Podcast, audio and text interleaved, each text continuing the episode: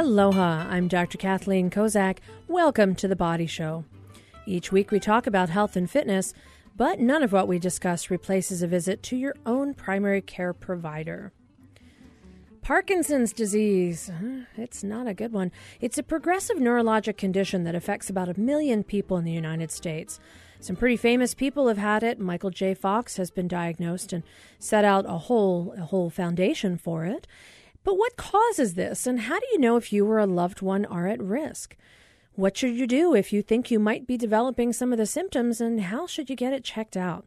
Well, we're lucky today. We have Dr. Panida P. Bolnurak, who is currently at Hawaii Pacific Neuroscience. She's here in the studio, and we're going to explore all different aspects of Parkinson's because she's got some specialized training and has come here to share that expertise with us here in the islands.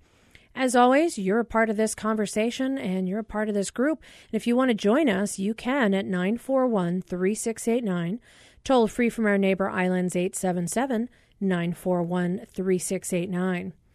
Now, speaking of Hawaii Pacific Neuroscience, they not only focus on Parkinson's, but are probably one of the premier centers in the state talking about dementia.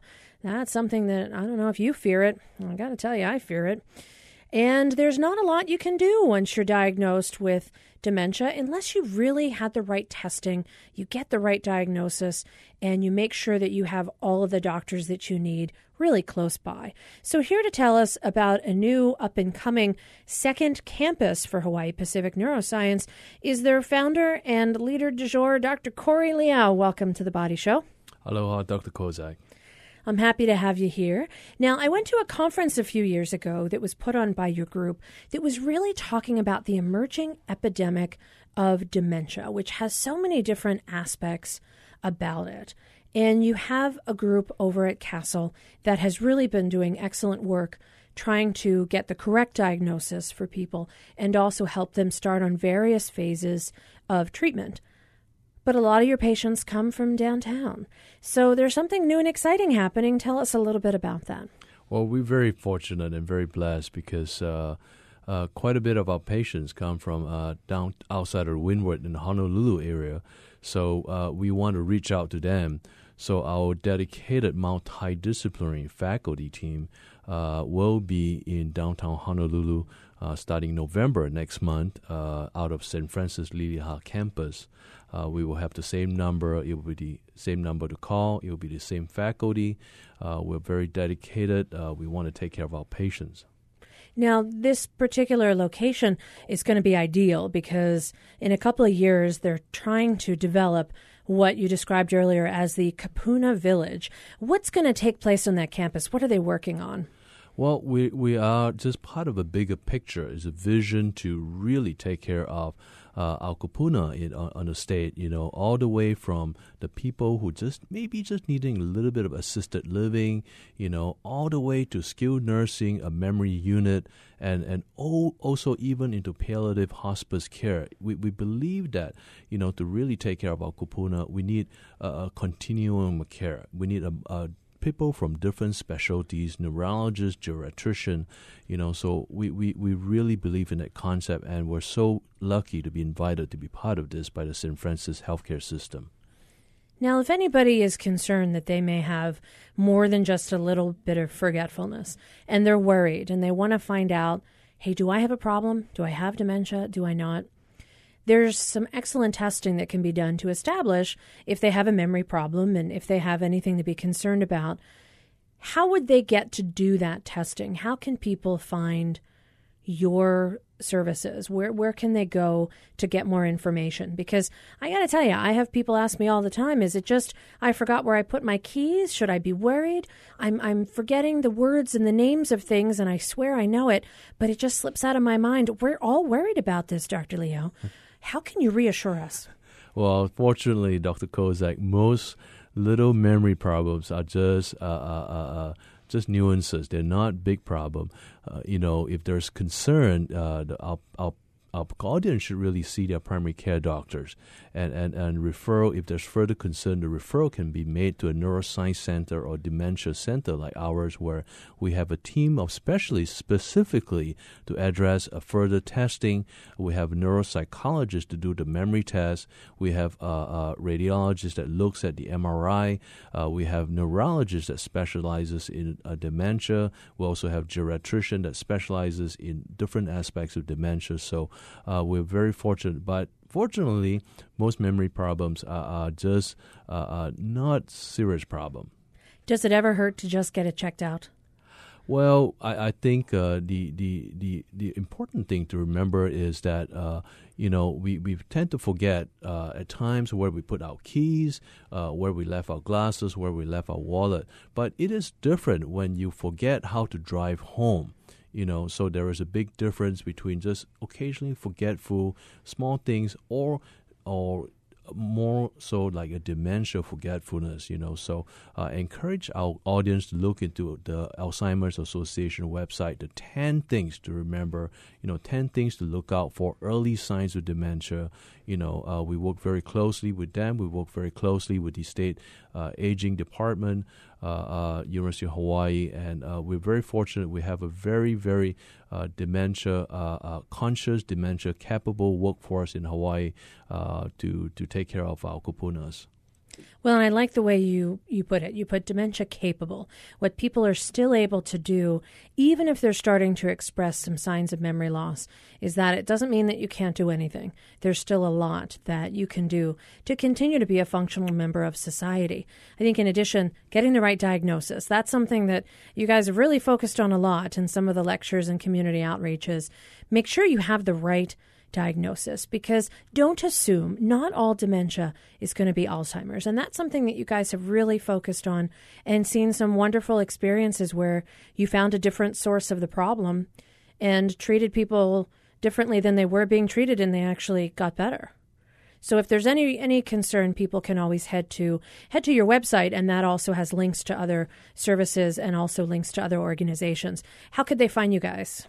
Well, absolutely. We they can find us uh, on our website www.hawaiineuroscience.com or just call our number area code 808-261-4476 and we're so happy and so fortunate to help them. In neighbor islands, if people are flying over to Oahu and they want to be checked out, they could come and get all of these appointments done pretty quickly in a day or two to make sure that was, everything was done expeditiously. Absolutely. We, we, we take care of about 5% of our patients are from the outer islands and we try to expedite things. You know, you know there's a saying that Mayo Clinic takes care of their patients in 6 business days from initially seeing the patients to getting an MRI and everything else done. You know, so we want to beat that you know, when patients come to us, we want to get everything else done. Why should they wait a long time? You know, we want to bring the doctors to them. We want to bring the best tests to them. So we are really striving to provide the best care that we know possible, to bring clinical research, to bring clinical trials uh, to the island. So we are very fortunate. We're very excited and look forward to uh, taking care of our patients. Fantastic. I'm happy to hear you're expanding to the downtown area. So thanks for sharing that.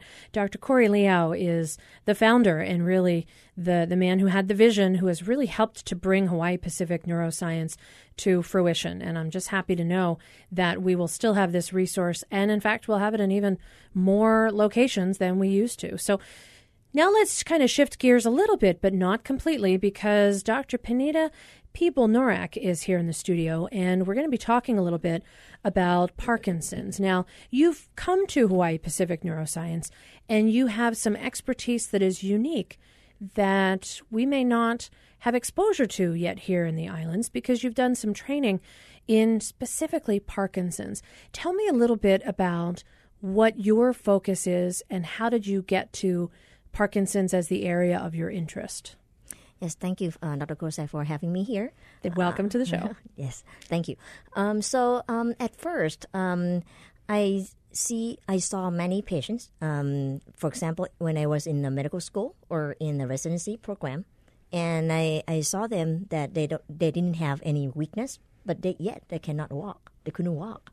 So what was that? And that was really trigger for me to understanding more about these movement disorders or par- Parkinson disease, where the actually they they had a very good strength, uh, muscle strength are perfect, but they cannot walk or difficulty walking. So I feel that uh, this is something that is a, a, a need for a physician, uh, neurologist to know um, and then to help them walk again. And it's very easy. And if we can detect that this person has Parkinson's, we give them medicines and they can walk again.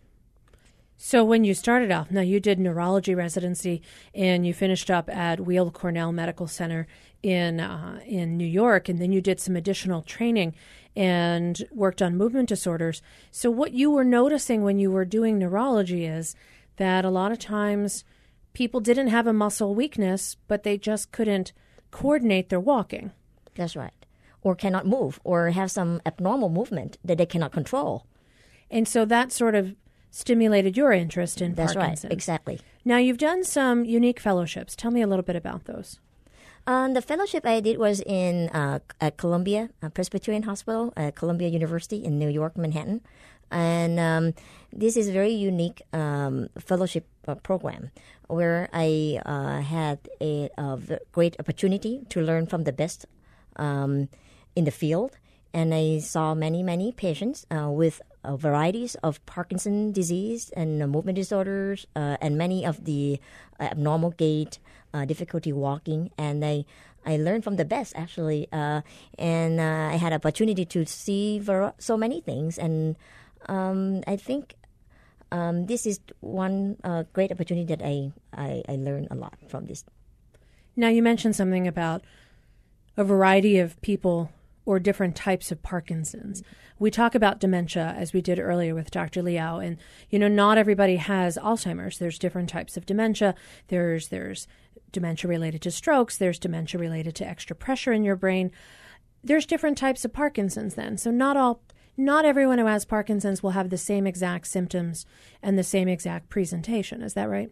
Yes. Uh, when you use the term Parkinson's, actually, um, when someone coming uh, and with the uh, little tremor at rest, when they're not using the hands and they have a tremor and they have a slowness of movement, some stiffness in the muscles, difficulty walking, small steps, shuffling, difficulty uh, initiate movement, um, we kind of put in a big umbrella called Parkinsonism or Parkinsonian features. Um, and uh, those people can have a true Parkinson disease, or we called idiopathic Parkinson disease, and that's the the Parkinson disease we're talking about.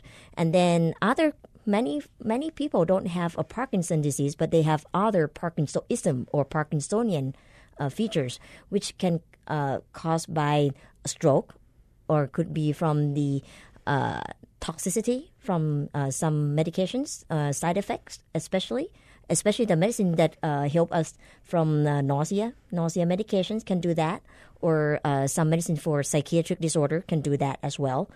And uh, then there are many other neurodegenerative disease that have the presentation similar to Parkinson's disease, but have some other things on top of everything else.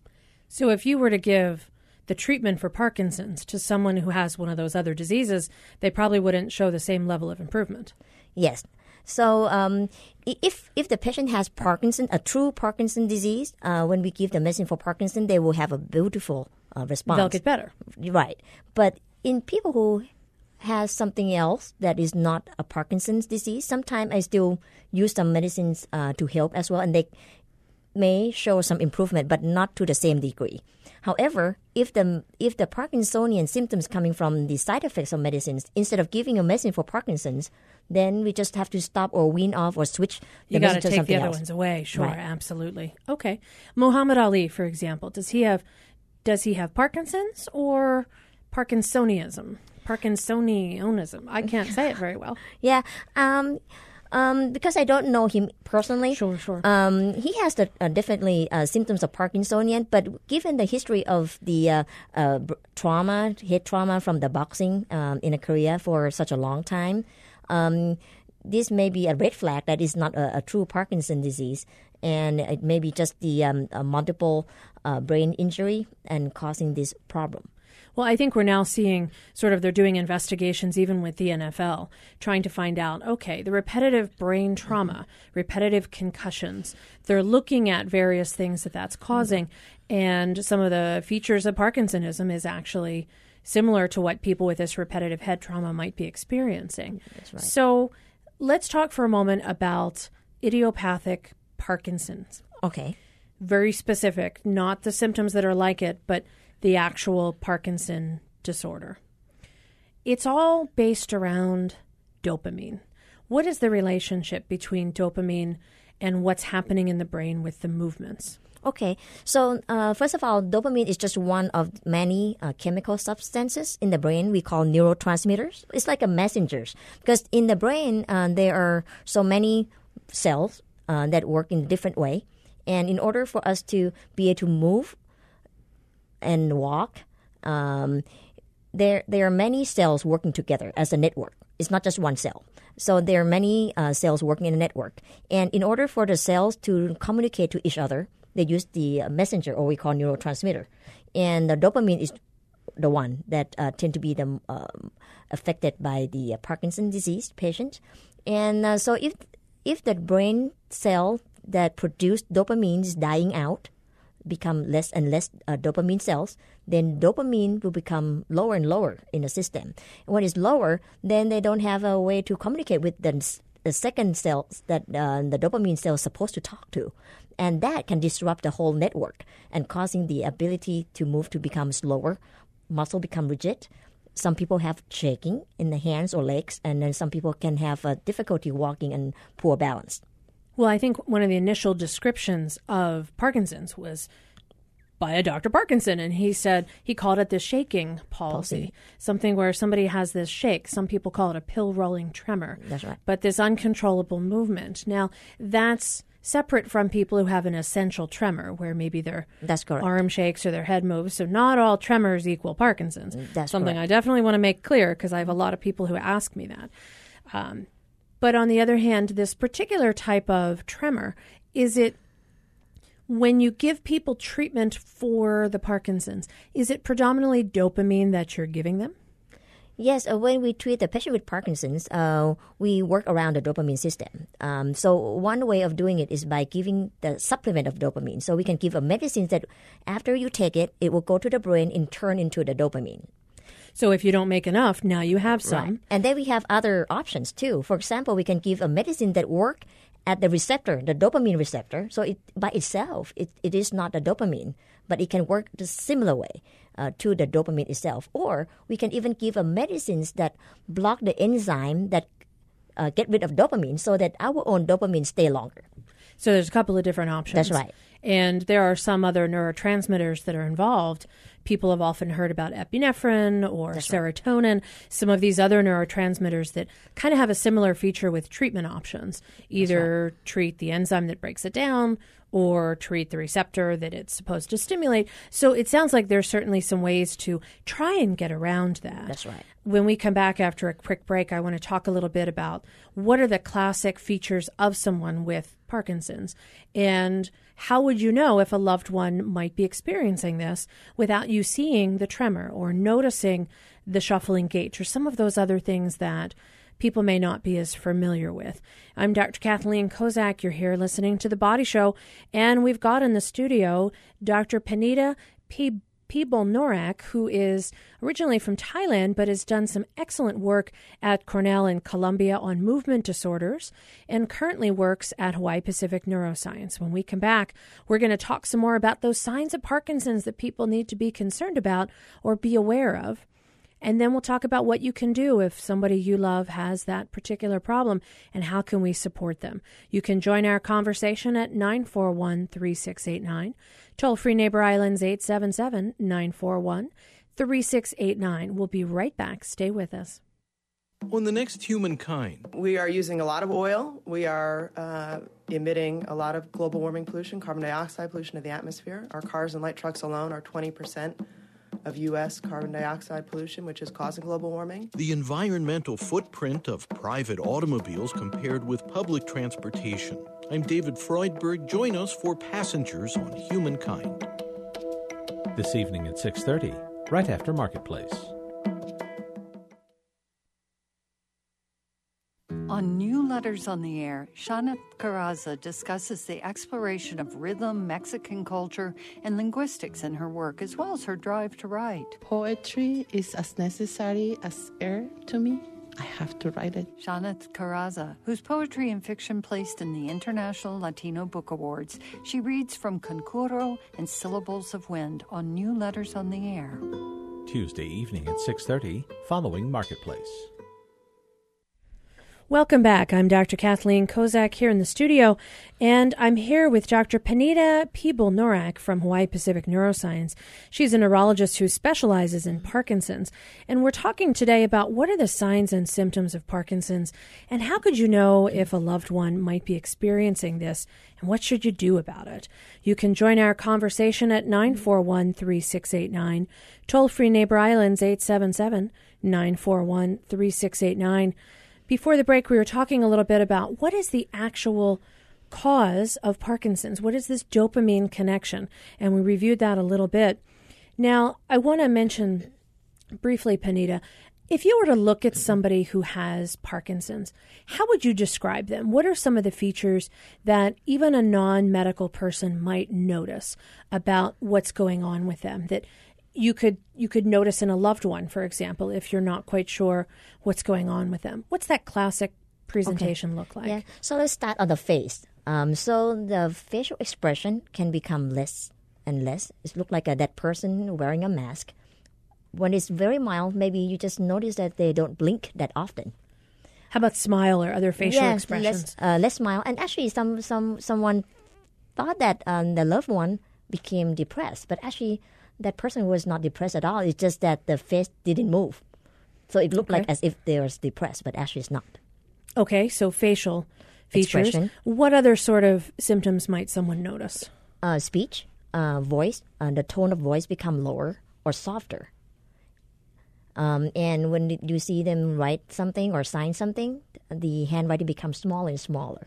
Okay, now I'm worried because my handwriting's gotten really horrible and it's really small. But I think that's just my job. Okay. So you notice in their handwriting it gets. Yeah, actually, sometimes they start with the big one and then it become tapering down. Interesting. Okay. Yeah. yeah. What about how they walk or yeah. how they move? And when uh, they move, um, all the movement becomes slower, um, uh, like a slow motion.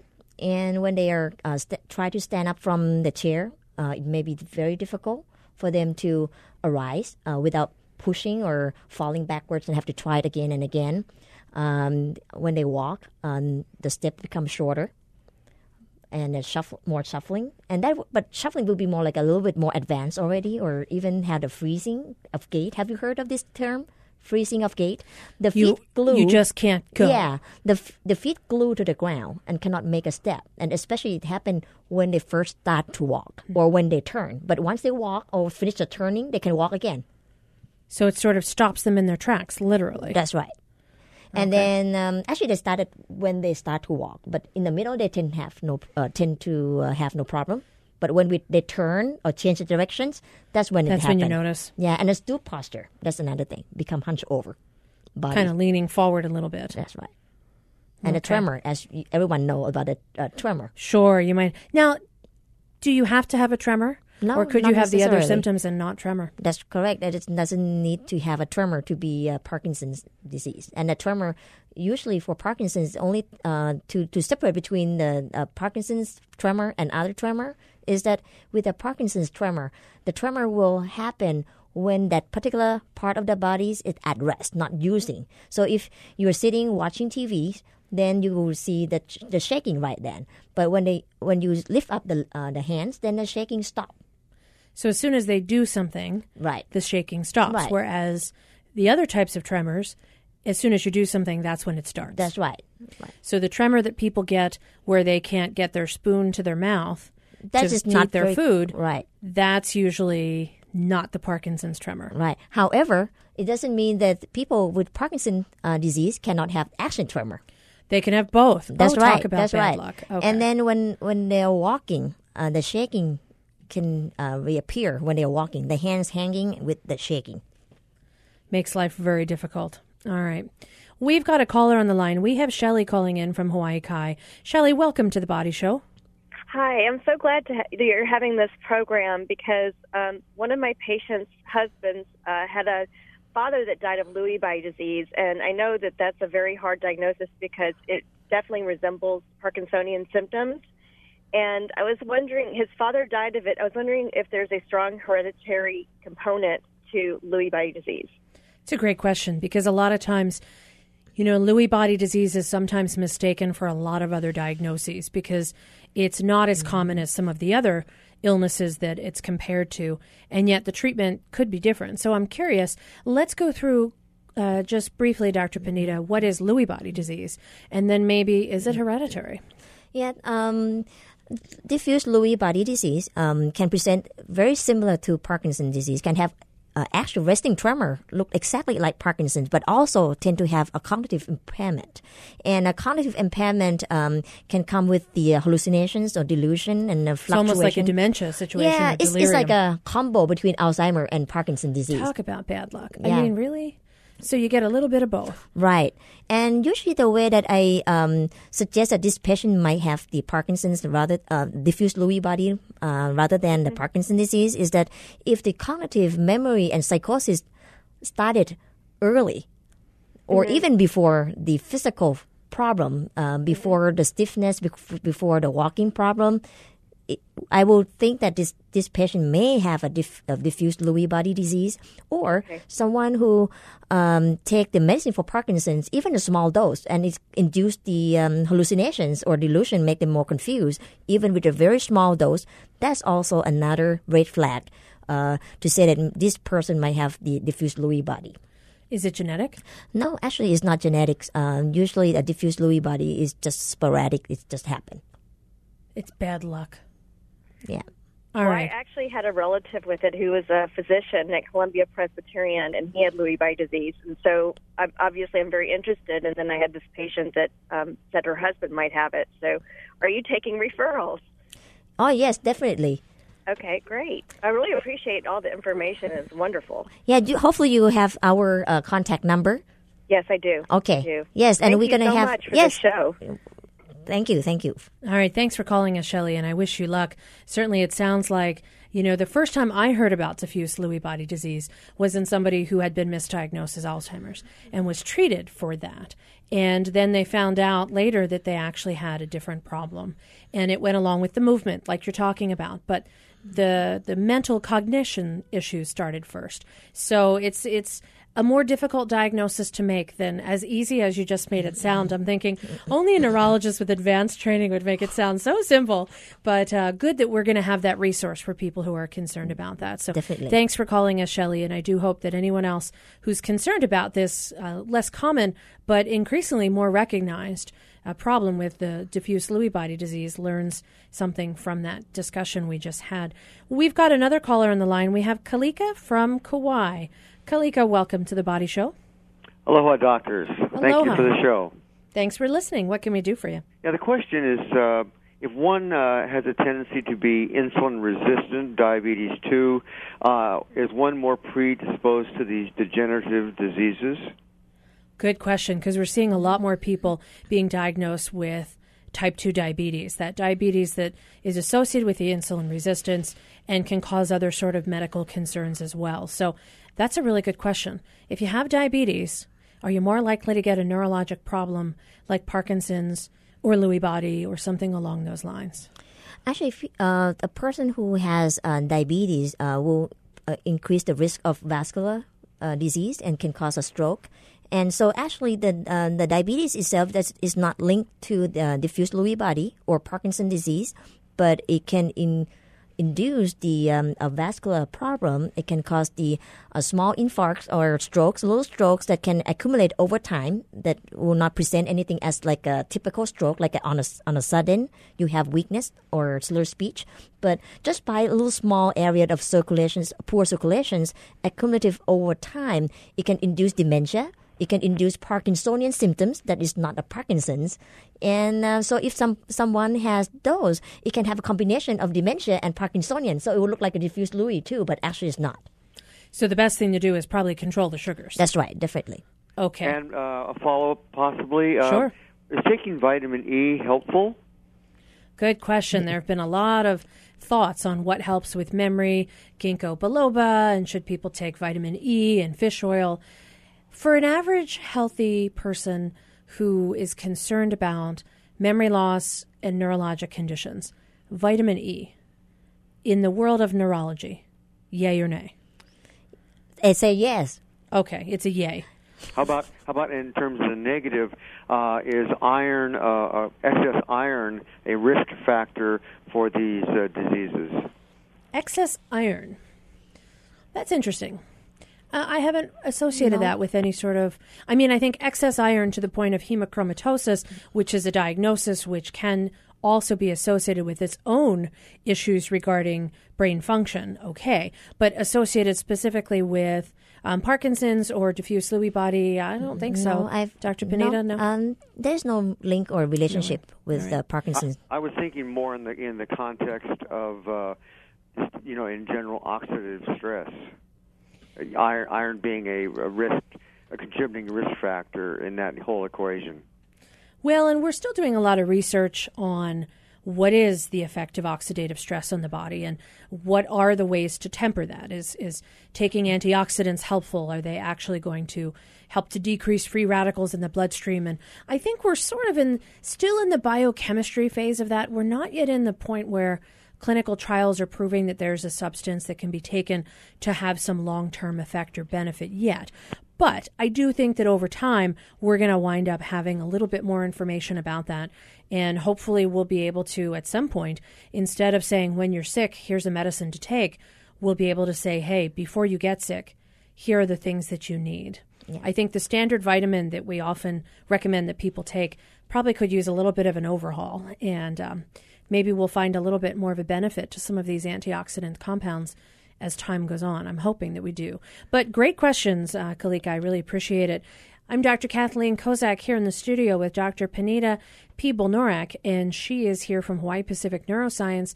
We're talking about Parkinson's and what that particular disease entails, and what do you do if you think you might have it or a relative might. You can join us at 941 3689.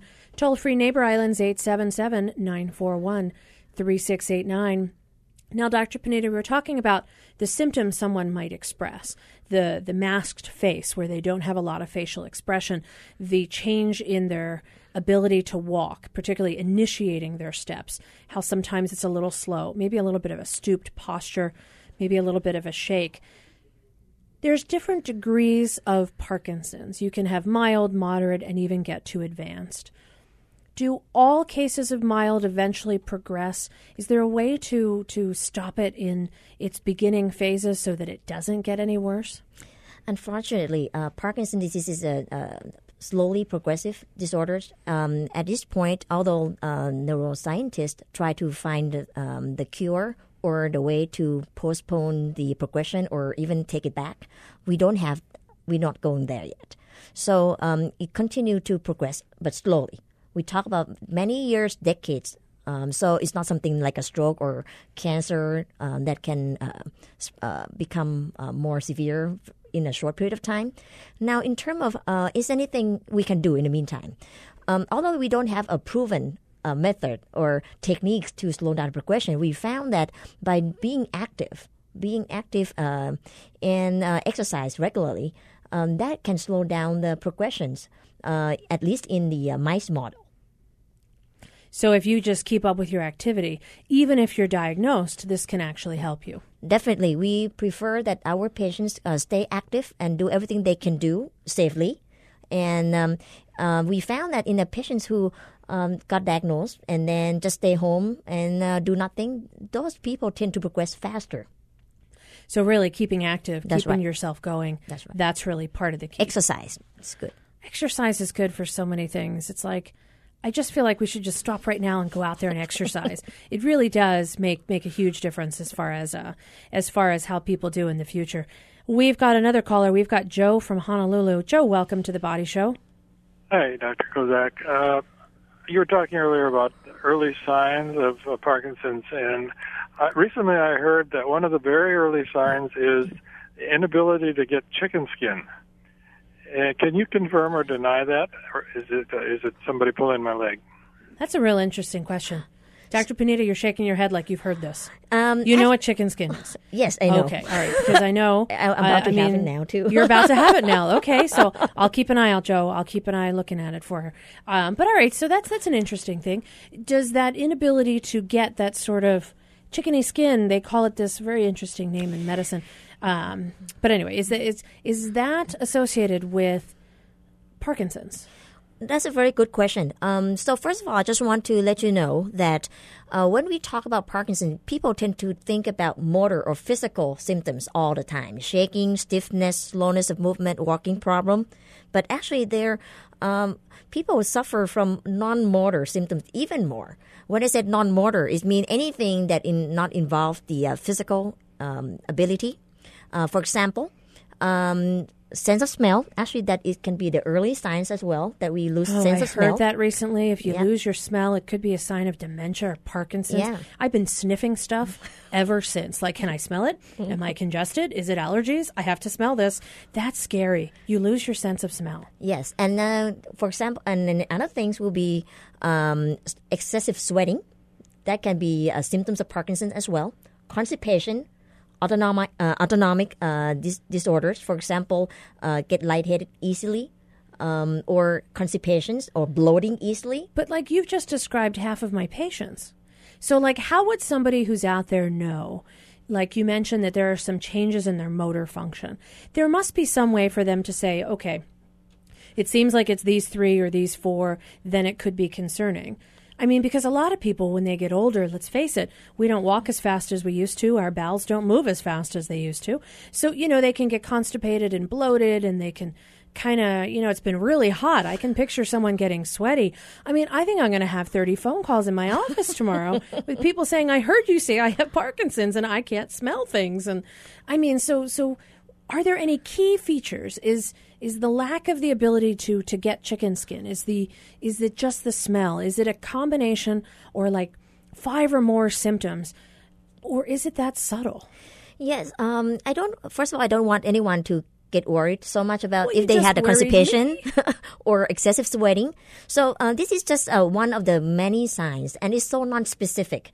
You cannot say that okay, you have a constipation and you have Parkinson's, or or you uh, lose a, uh, the chicken skin and you had a Parkinson's.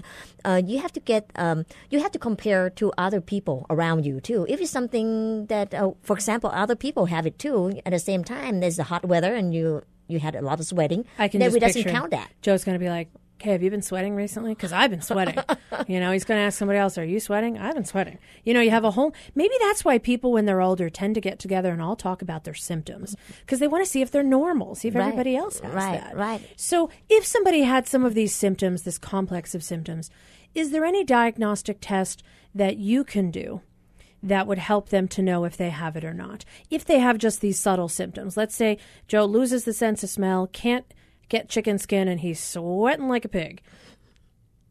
How could you figure out if that's something serious or not? So usually I have to combine it with the motor symptoms. So you would do an exam to see if there's That's any right. motor symptoms. That's some of those things we talked about. Right. Some we haven't, like joints that get really stiff. Stiff and- or facial expression, Okay. and especially facial expression, because you know uh, you may not notice it because these things change slowly, and your family member will not notice that too. Uh, your wife, your spouse will not notice that because it's so gradual. And um, so sometimes you may have to ask your uh, your friends who know you very well but don't see you that often. Sure. That can help. All right. I think I know Joe. So when he calls me and says, Dr. Kozak, do I have any problems? I'm going to ask him to make some faces. You know, I mean, see if he's got expression or something. And you're right, because people may not be able to detect that on their own. And it would make it a little bit harder for them to know. Right. But other people, look at some old photos. If you look totally different, hey, there might be a problem. So now everybody's going to go reaching into their photo albums, check some stuff out. All right, I'm Dr. Kathleen Kozak. I'm here in the studio with Dr. Panida Piboolnurak from Hawaii Pacific Neuroscience. We're talking about Parkinson's. When we come back, we've got some callers on the line, and we're going to talk some more about some of these subtler symptoms and what to do if you get a diagnosis. What does this mean for you? And where can you go for some help? We're going to be right back. Stay with us. Imagine this a social network that doesn't use your data to make money. Not to name names here, but. They said, let's build something that's better than Facebook or an alternative to Facebook. I'm Kai Ryssdal. That story, the rest of the day's business news, and the numbers from Wall Street as well next time on Marketplace from APM. This evening at 6, following The Body Show.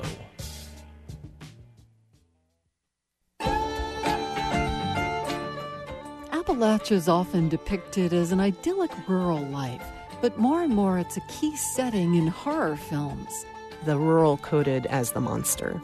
So a lot of bad humans, humanoid cannibals included, and even some zombies and witches. Appalachia in the movies. I'm Sarah McConnell. Join me for With Good Reason.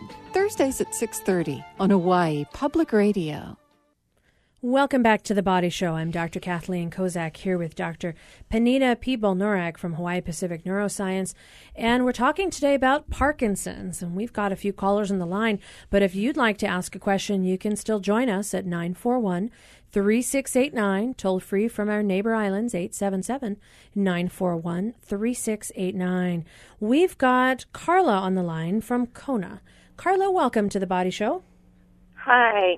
What can we I've do for you? A question. My grandmother died in the 70s, and she had some kind of neurological disorder, but her and her sisters, and just one of her sister's daughters, they all got lost weight really quickly, and they seemed to develop a neurological problem, and they died fast.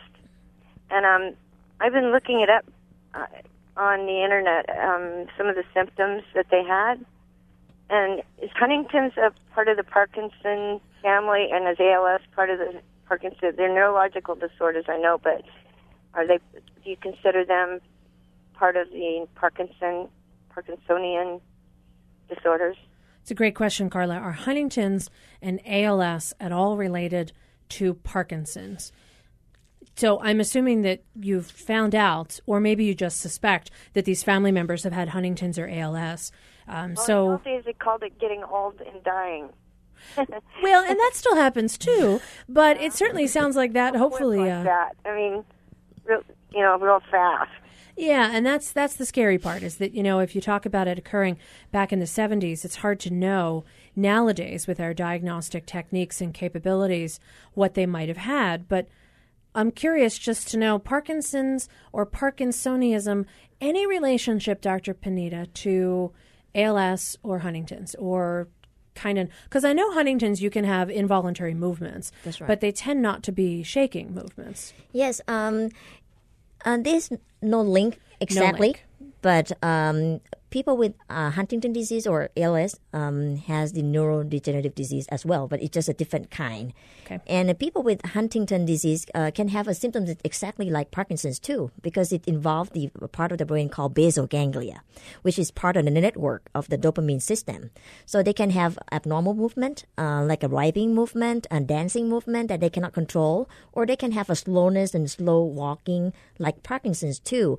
Um, so, um, but this one would be more like genetic. So we, you will see a lot of uh, a family member who has um, similar uh, symptoms, and in addition, they can have a psychiatric problem uh, alone too. Depends on the individual. So there's a couple of different things that could happen. That's they right. call it Huntington's chorea. I almost think of it as a little bit more of a graceful dancing movement as opposed to a shaking movement.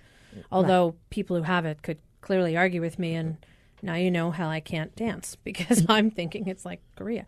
Um, but certainly it doesn't sound like there's any connection directly, Carla. There's just a peripheral, it's a neurologic degenerative disease, but different area of the brain and probably associated with some other symptoms. So I hope that answers your question, and I hope that you and your family don't have to suffer any further with any of those illnesses. So thanks for calling us today.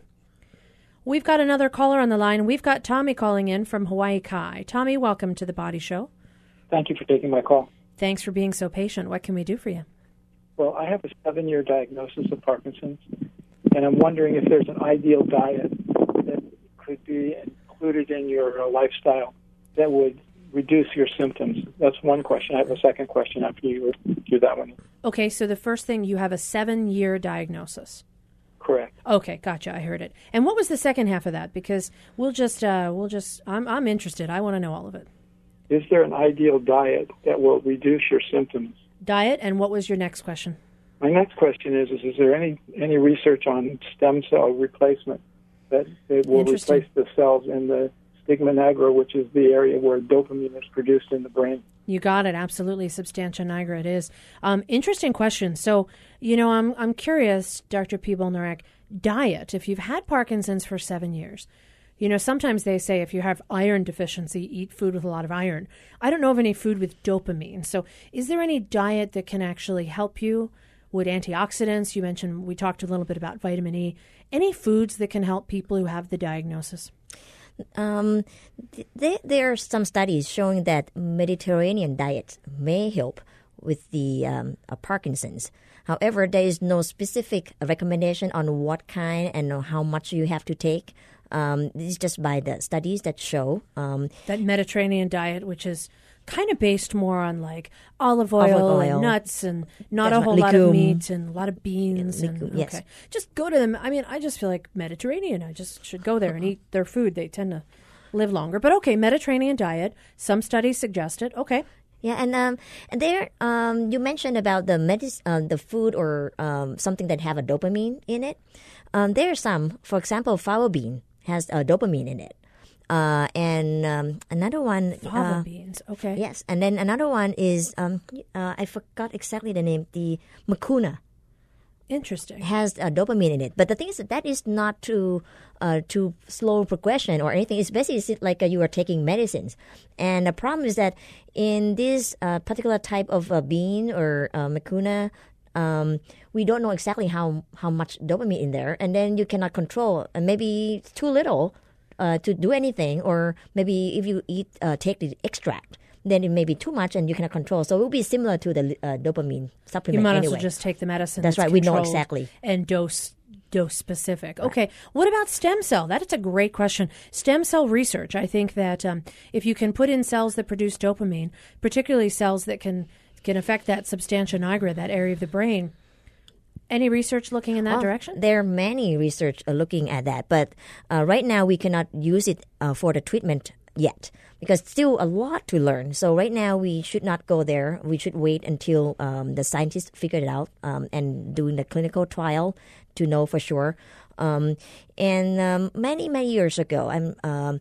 There was um, the fetal stem cell transplant, and um, the problem is that once you put the stem cell in there, they can produce dopamine. But then the, the problem is that um, the connections may not be the same as the normal connections. It's just basically just put dopamine. So it's like uh you take the pills with the dopamine, but instead of taking a pill, there's the um, the, The cell cells there right. that uh, produce the dopamine. The problem uh, of one of the main problem is that number one we cannot control. So some people, um, the cells produce too much dopamine, And you can't shut them off when they're in there. We cannot scoop it out, and it's not like a medicine that we can reduce the dose. This Mhm. one is already in, implanted in your brain, and it can cause it what we call dyskinesia. Uh, and actually, there is a term for that: runaway dyskinesia, because it's too much. I- just run actually- away with it. Yeah, actually, I'm not so sure who's running away. Maybe the doctor is running away. because they know they did something bad. Okay, gotcha. Well, and it looks like we do have to really, really flesh that one out, do some scientific Yeah. studies, and really do a bit more investigation and first. and then more than that, um, because nowadays, actually, it's not nowadays anymore, but we have been knowing that dopamine is just one system that in um, in the Parkinson. There are so many systems in the brain, in the brain stem, um, uh, that. In, uh, linked to the uh, cause of the Parkinson. So, Hmm. if we fix at just the stem cell at the dopamine, we fix just one thing. We didn't and fix there might anything be other else. systems involved. That we have to I work see. together too. Okay, so a lot more research that we need to do. All right, Dennis from Kaneohe is on the line. Dennis, welcome to the Body Show. Thank you for having me. Thanks for being patient. What can we do for Follow up question on the dopamine cell replacement trials. I believe the Scripps Medical Center will be conducting trials next year using pluripotent adult stem cells to generate uh, dopamine producing neurons and injecting them into, I believe, eight volunteer patients. Do you have any update on that uh, trial coming up? Well, that's a real interesting one because you're talking about having a medical center.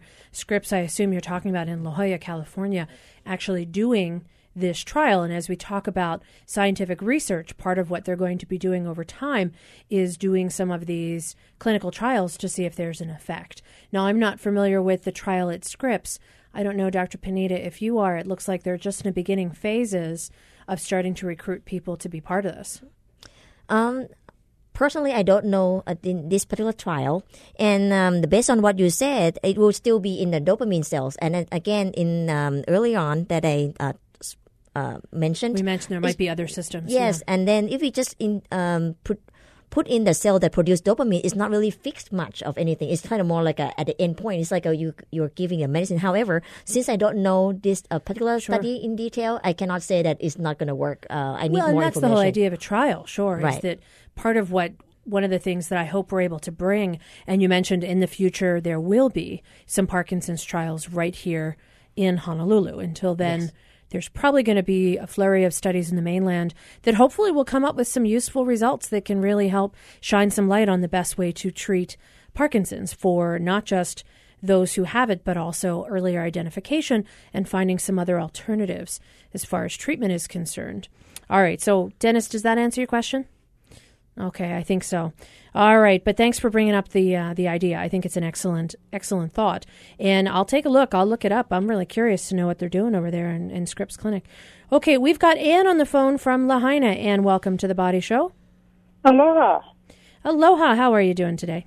I'm good. Uh, I had a question. I have a cousin that when he was younger, he would be watching sports or things, and it would be like his arms would move like he was a part of it. But now, I mean, like 30 years later, he's older, and anytime he seems to get agitated, the arms will move or swing in the same manner without without being watching the sports or so forth. Is that something that should be really looked at? Interesting. So when he was younger, he kind of moved his arms like the way the sports. Yeah, it would be people like if you were watch he was watching a boxing match. It would look like he was trying to make the moves of a boxer. Did he But know he was doing it? Pardon? Did he know at that time he was doing that? I uh, yes and maybe no. Okay. You know, if you say something, then he would be oh yeah. But it was like he was trying to mimic the same moves, so Sure. it was kind of assumed. Now- but now, like thirty years later, aggravation. If he's in a heated argument or anything, the arm, one of his arms will move the same way, like he's just moving it. Uh, well, it, I don't think he's aware of it now. Interesting. So it's sort of an involuntary reaction, but only when he's angry or agitated, not all the time. Well, sometimes it seems, but more or less when he's agitated or angry. Well, I hope he doesn't get angry at you. But Oh no, no, no, and, and I don't mean that high level of ang- ang- of aggression either, or anxiety or anger. I mean just like slightly upset. or- interesting. And then his arm starts to move involuntarily. Right. That's kind of curious, Dr. Panida. You're shaking your head like, yeah, okay. Yes. Um. Actually, first of all, uh, I would like to know whether the shaking is uh, the the movement is only on one side, on left arm only, the right arm only, or sometimes switch. It's the right. Let me think, right arm only. Okay. So if it's a right arm only, then I want to ask you more too. That when he was born, uh, was he born um, without a complication? Uh, actually, I don't think so. I don't. I, I, I really. I wasn't there back then, so I don't know if there was any complications or anything like that. Well, I'm curious, Dr. Panida. You're you're heading in a direction. Why do you ask? Do you think there might have been some neurologic condition that occurred when he was born? Yeah, especially if something that strictly on one side of the body. Uh, it means that maybe something's going on in the brain. For example, if someone were born uh, with the complication and cause a stroke uh, Hmm. or hypoxic injury um, in the brain, and maybe affecting one side of the basal ganglia, and then later on it can uh, induce the movement disorders. So it sounds like, and it's definitely something to get checked, that he could get checked out. There might be something that could be identified, and potentially there could be something that might not help this particular problem, but could prevent any more. Actually, the treat we can, although we may not be able to, to cure, there is medicine that we can control that movement. If it happens more regularly, I would assume. Right, but it sounds like it's more, uh, it's very regular. Um, and Yeah, it sounds like it might be. So, all right, Anna, there might be some things that you can do to help your brother. Always looking out for him. Good for good for him to have such a great sister. All right, but thanks for calling because that's an interesting thing. So medicines could treat that sort of That's extra right. movement. Right. So first of all, just refer to me, and then we'll take a look at him, and then take care from there. Decide and go from there. All right. Okay, we have time for one last quick caller. John from Kauai. You've been so nice and patient. What can we do for you today? Hello, Thank you. I John. appreciate you taking my call, and uh, I, I've been waiting patiently because I have lots of, unfortunately, lots of uh, issues, lots of questions. After um, many years of uh, REM sleep, uh, de- REM sleep behavior disorder, um, I've had other symptoms that are that are growing and getting more pronounced. Uh, finally, my medical team here on Kauai has kind of said, "Well, we're pretty sure it's Lewy body dementia." Um, my my first question is uh, regarding uh, neuroplasticity. Uh, to minimize the cognitive loss, um, is there anything that you could recommend or that you know of that um, use it or lose it is what the, the common term is, I think. Okay. And, uh, well, why don't you tell us that and one other part of your question? Because, you know, surprisingly, we are like two or three minutes away from the show being over. So we'll actually uh, comment on neuroplasticity. Was there another question that you wanted to make sure we got to? Um, no, that would be the, the, one that's most important That's to me. the main one. Good. Well, let's make sure we cover that. I want to cover it adequately so, since you took the time to call. Neuroplasticity. Dr. Panida, what is neuroplasticity, and is it something that can actually help someone diagnosed with Lewy body disease? Yes. So uh, the term neuroplasticity, we use it for, um, um, as you know, that when we have the brain cells and when the brain cells die, um, some some type of cell cannot uh, growing or coming back, and neuroplasticity um, can be divided in two ways. One, the cells that can produce uh, regenerate itself, uh, or another one is that uh, we don't have to generate a new cells, but the pathway that we had the problem, sometimes with uh, exercise, with the um, uh, training, sometimes it can retrain part of the brain to help us move better or walk better. So, kind of have another pathway take over the job of that neuron that's not working and kind of develop these little, they're dendritic connections. They're kind of like little spider like projections from one nerve to another. So, it's kind of like bypass around a That's clogged H1. That's right. That's right. Okay. And that it's possible and it can be done. Um, right now, we don't know exactly if we can do it. However, uh, as I mentioned in earlier in the show um, about the mice model, that uh, we induce them to be uh, Parkinsonian, and we separate the mice into two arms. Uh, one to do nothing, and then another one uh, exercise regularly uh, on the treadmill. It showed You that put the mice on a treadmill. That's right. That's awesome.